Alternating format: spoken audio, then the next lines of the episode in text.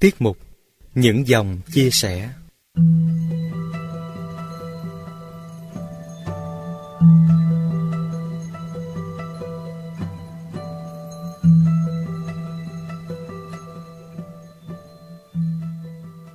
Vị và các bạn thân mến, trong thời gian qua, Radio Đàn Ông đã nhận được sự góp sức của rất nhiều thính giả yêu mến chương trình bằng những mẫu chuyện nhỏ cho tiết mục những dòng chia sẻ. Do thời lượng có hạn nên mỗi kỳ chúng tôi chỉ chọn sử dụng giới thiệu khoảng 4 mẫu, quá ít so với số lượng quý vị và các bạn đã gửi về. Rất mong sự thông cảm và tiếp tục đóng góp cho chương trình, cho tiết mục những dòng chia sẻ, thêm nhiều câu chuyện ý nghĩa và sâu sắc. Trong số này, Radio Đàn Ông xin giới thiệu 4 mẫu chuyện do các bạn Thu Ngọc ở Cali, Nguyễn Hùng Thanh ở Bà Rịa và Thảo Ly ở Long Thành đã sưu tầm để mọi người cùng chia sẻ.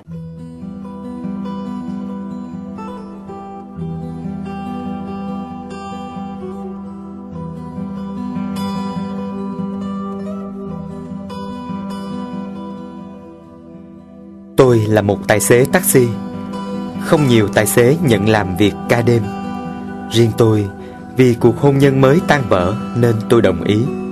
Và vị khách của đêm cuối năm ấy Để lại trong tôi một ấn tượng đặc biệt.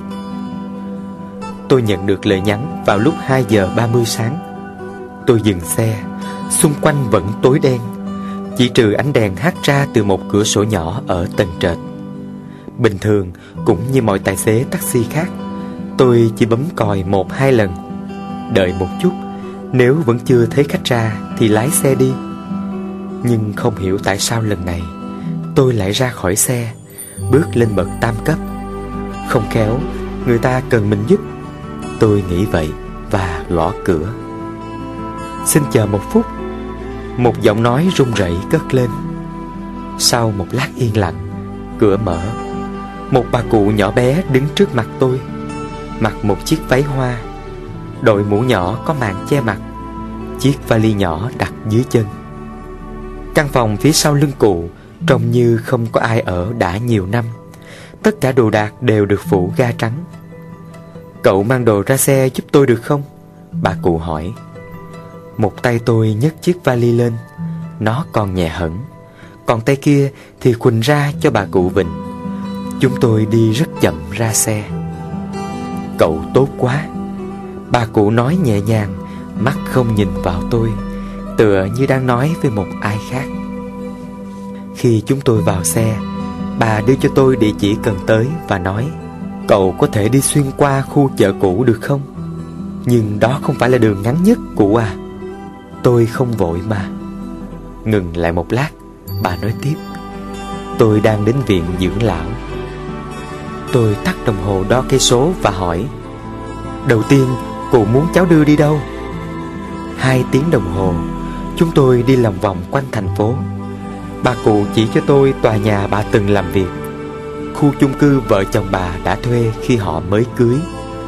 Bà bảo tôi dừng lại trước một cửa hàng nội thất, Nơi trước đây là sàn nhảy.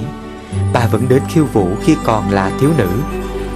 Thỉnh thoảng, Bà bảo tôi đi chậm qua một tòa nhà hay một góc phố đặc biệt nào đó dừng lại trong bóng tối và im lặng.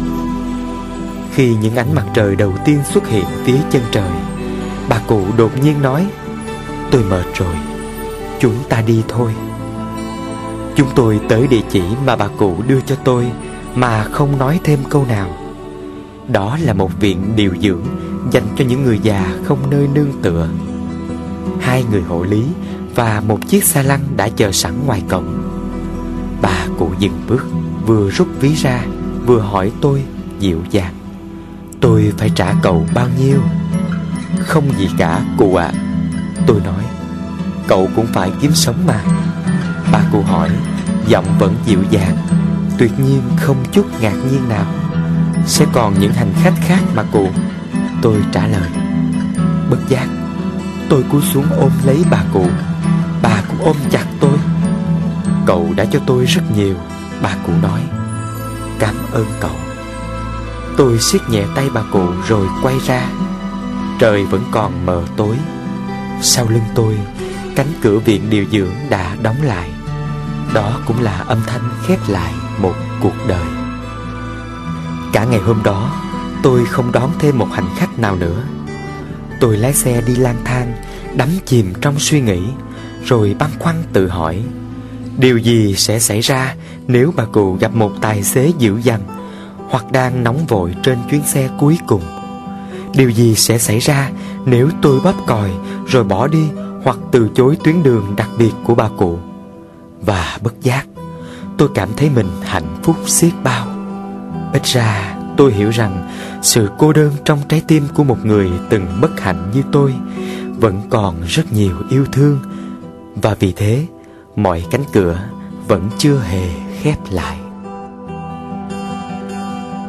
Một người ăn mày lang thang đã hơn ngày Mà chưa kiếm được miếng ăn. Đến một đầu phố nọ, Ông ta ngửi thấy mùi bánh mì thơm bốc ra từ một ngôi nhà. Người ăn mày gặp may, Đây chính là lò bánh mì. Ngài làm ơn cho kẻ bất hạnh này xin một miếng bánh mì ăn cho đỡ đói lòng. Người ăn mày năn nỉ ông chủ lò bánh mì. Ồ, ngươi là kẻ khôn ngoan. Ngươi đến đúng chỗ rồi đó. Chủ lò bánh mì thao thao nói. Làm sao ngươi biết là bánh của ta mà tới? Ai chỉ cho ngươi? Chắc chắn là bánh của ta rất ngon Nên ai ai cũng biết. Ta tiết lộ cho ngươi một bí mật. Bánh của ta làm theo công thức gia truyền từ cụ tổ bảy đời kia đấy. Nó được ghi chép trong cuốn sách bìa da màu đỏ. Ngươi thấy không? Người ăn mày cố gượng cười. Dạ thấy, Nhưng thưa ngài, Con đói lắm. Hơn ngày nay con chưa có tí gì trong bụng. Con xin ngài làm phước, Con chỉ xin một mẫu bánh mì thôi ạ. À. Không chú ý tới nét mặt nhăn nhó của người ăn mày, Ông chủ tiếp tục sao giảng về bí quyết nhào bột. Ông ta kéo người ăn mày vào sát lò nướng. Từng mẻ bánh nóng giòn, Bốc mùi thơm phức. Ngươi thấy chưa?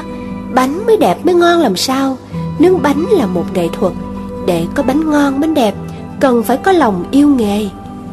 Nhưng thưa ông, Con đói, Con xin ông. Người ăn mày lắp bắp. Người phải hiểu Con người cần rất nhiều thứ, Nhưng bánh mì là cái cốt yếu nhất. Không ai có thể sống nếu thiếu bánh mì. Ông chủ nói cứ như một cái máy. Người ăn mày rụt rè nói chan Chính thế con mới phải gõ cửa ông. Ông chủ dường như không quan tâm đến sự mong chờ của người ăn mày. Khoan, nghe ta nói cái đã. Nhưng không phải ai cũng có đạo đức như ta. Ra đây. Ông chủ lò bánh mì kéo người ăn mày ra cửa Rồi nói tiếp. Người thấy không Cả dãy phố này Nhà nào cũng có lò nướng bánh mì. Nhưng chớ tin họ Nhà thì pha thêm bột xấu Nhà thì cho quá nhiều muối Kẻ thì nướng quá lửa. Thế mà chúng nó dám bảo cái chúng làm ra là bánh mì. Thưa ngài Con chỉ xin một miếng bánh mì để ăn thôi à. Người ăn mày mệt mỏi nhắc lại. Nhưng điều ta sắp kể cho ngươi Mới là quan trọng nhất. Ông chủ lò bánh vung tay nói tiếp. Bất chợt Người ăn mày quay lưng lầm lũi bỏ đi. Ông chủ lò bánh mì nói với theo. Này, người không thích ăn bánh mì của ta nữa hay sao? Bánh mì ngon nhất xứ này được làm theo công thức gia truyền từ bảy đời.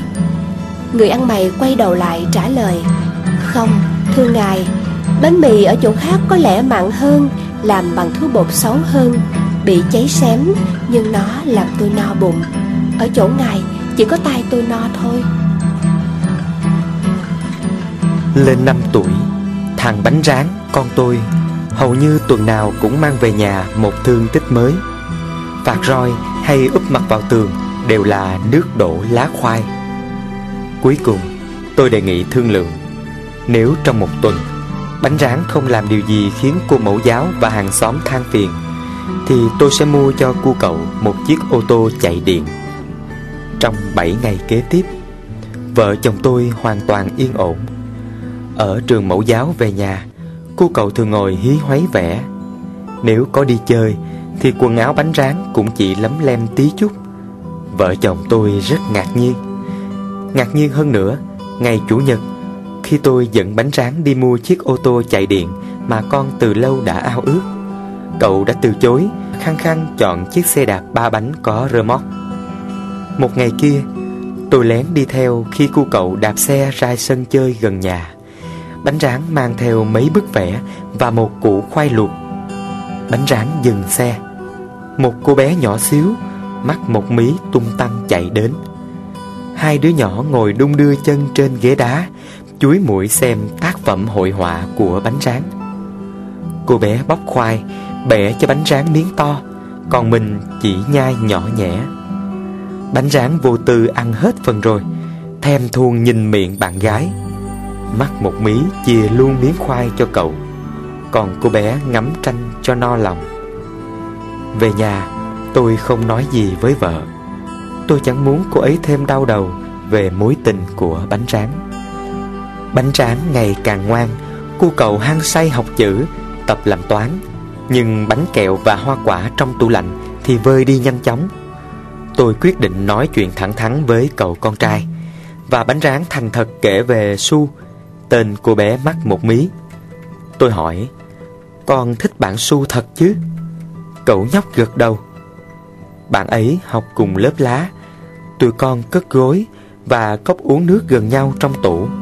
Buổi trưa, con lấy gối ngủ cho Su. Con ăn chè thì Su lấy cốc cho con. Việc nhẹ Su làm, Việc nặng con làm hết. Tôi hơi chột dạ Vì ở nhà mọi việc đều do vợ tôi gánh vác. Đi làm về tôi chỉ đọc báo và xem tivi mà thôi. Tôi hỏi tiếp, Con thường dành ăn của Su phải không? Bánh rán ngoẹo đầu, Bạn ấy bị súng nên ghét nhai lắm. Ở lớp, con nhường cho bạn ấy bát canh của con đấy. Tôi phì cười, Sắp vào lớp 1 Hết học chung, Còn nhớ Su chứ? Bỗng dưng, Đôi mắt bánh rán mở to, Lo âu. Con sẽ cưới bạn Su, bố nhé. Tôi bàng hoàng, Đùa. Cưới nhau thì hai vợ chồng đi lại bằng gì? Con có xe đạp ba bánh đấy thôi, Su có thể ngồi sau rơ mót ạ. Nhưng khi có em bé sẽ vất vả đấy, Tôi nói nghiêm trang. Bánh rán suy nghĩ rất lâu, Rồi cười rạng rỡ. Su đẻ trứng, Con gửi mẹ cất vào tủ lạnh. Con sẽ đi làm siêng năng, Khi nào có nhiều tiền, Su sẽ ấp quả trứng cho nở ra em bé. Con sẽ chăm sóc Su thật tốt, Không để bạn ấy mệt tí nào bố ạ. Tôi lặng đi, nhìn bánh rán. Những ý nghĩ ngây thơ Mà cũng thật chững chạc, Hệt như của một chàng trai trưởng thành, Biết yêu thương nên đầy trách nhiệm và lo toan. Mai này bánh rán lớn lên, Có lẽ sẽ lấy cô gái mắc một mí nào đó làm vợ. Dù cô gái ấy là ai, Tôi cũng tin rằng Người được con tôi yêu sẽ hạnh phúc. Bởi vì Một khi biết thương người phụ nữ của mình, Người đàn ông sẽ nỗ lực rất nhiều. Tôi học được điều bí mật tuyệt vời ấy Chính từ bánh tráng. Một người đàn ông nọ đi qua một cánh đồng, Thình lình bị cọp đuổi. Anh ta chạy bán sống bán chết Mà vẫn không tìm ra chỗ dung thân. Anh chạy mãi Để rồi cuối cùng thấy mình đứng bên bờ vực thẳm. Phía sau lưng, Con cọp vẫn không buông tha. Không còn biết làm gì nữa. Người đàn ông phải lấy hết sức Để đu lên một cành cây bắt qua vực thẳm. Nhìn xuống dưới thung lũng, Anh ta lại thấy một con cọp khác Cũng đang nằm chờ chực. Người đàn ông đáng thương Chỉ còn niềm hy vọng duy nhất, Đó là nằm chờ đợi cho đến khi hai con thú mệt mỏi bỏ đi. Chờ đợi trong lo sợ Vẫn là cực hình lớn lao nhất đối với con người. Giữa lúc anh ta đang phải chiến đấu với sợ hãi và mệt mỏi Thì tình cờ có hai con chuột bỗng từ đâu xuất hiện Trên chính cành cây anh ta đang đu vào Hai con vật ấy bắt đầu gặm nhấm lớp vỏ xung quanh cành cây Bình thường, chuột là một trong những loài thú mà anh gớm ghét nhất vì sự dơ bẩn của nó. Tiếng kêu của nó cũng là một âm thanh làm cho lỗ tai anh khó chịu. Thế nhưng, trong cơn sợ hãi tột cùng này, người đàn ông bỗng nhìn thấy hai con chuột thật đáng yêu. Những hàm răng mẫm mỉm của chúng trông thật dễ thương làm sao. Tiếng kêu của hai con vật cũng trở nên một âm thanh êm dịu hơn tiếng gầm thét của hai con cọp. Giữa lúc anh đang theo dõi từng động tác của hai con chuột, Thì một con chim bỗng từ đâu bay lại, Thả rớt trên cành cây một trái dâu rừng Anh đưa tay nhặt lấy trái dâu và thưởng thức hương vị ngọt ngào của trái rừng Bỗng nên thơ đáng yêu lạ lùng. Bí quyết của hạnh phúc cũng chính là biết đón nhận những niềm vui nhỏ trong cuộc sống mỗi ngày. Có những ngày tù đầy, Chúng ta mới thấy được giá trị của hai chữ tự do. Có sống xa gia đình, chúng ta mới nhung nhớ những ngày sống bên những người thân. Có những lúc nằm quằn quại trên giường bệnh, chúng ta mới thấy được giá trị của sức khỏe cuộc sống của chúng ta tràn ngập những niềm vui nhỏ mà chỉ khi nào mất đi, chúng ta mới cảm thấy luyến tiếc.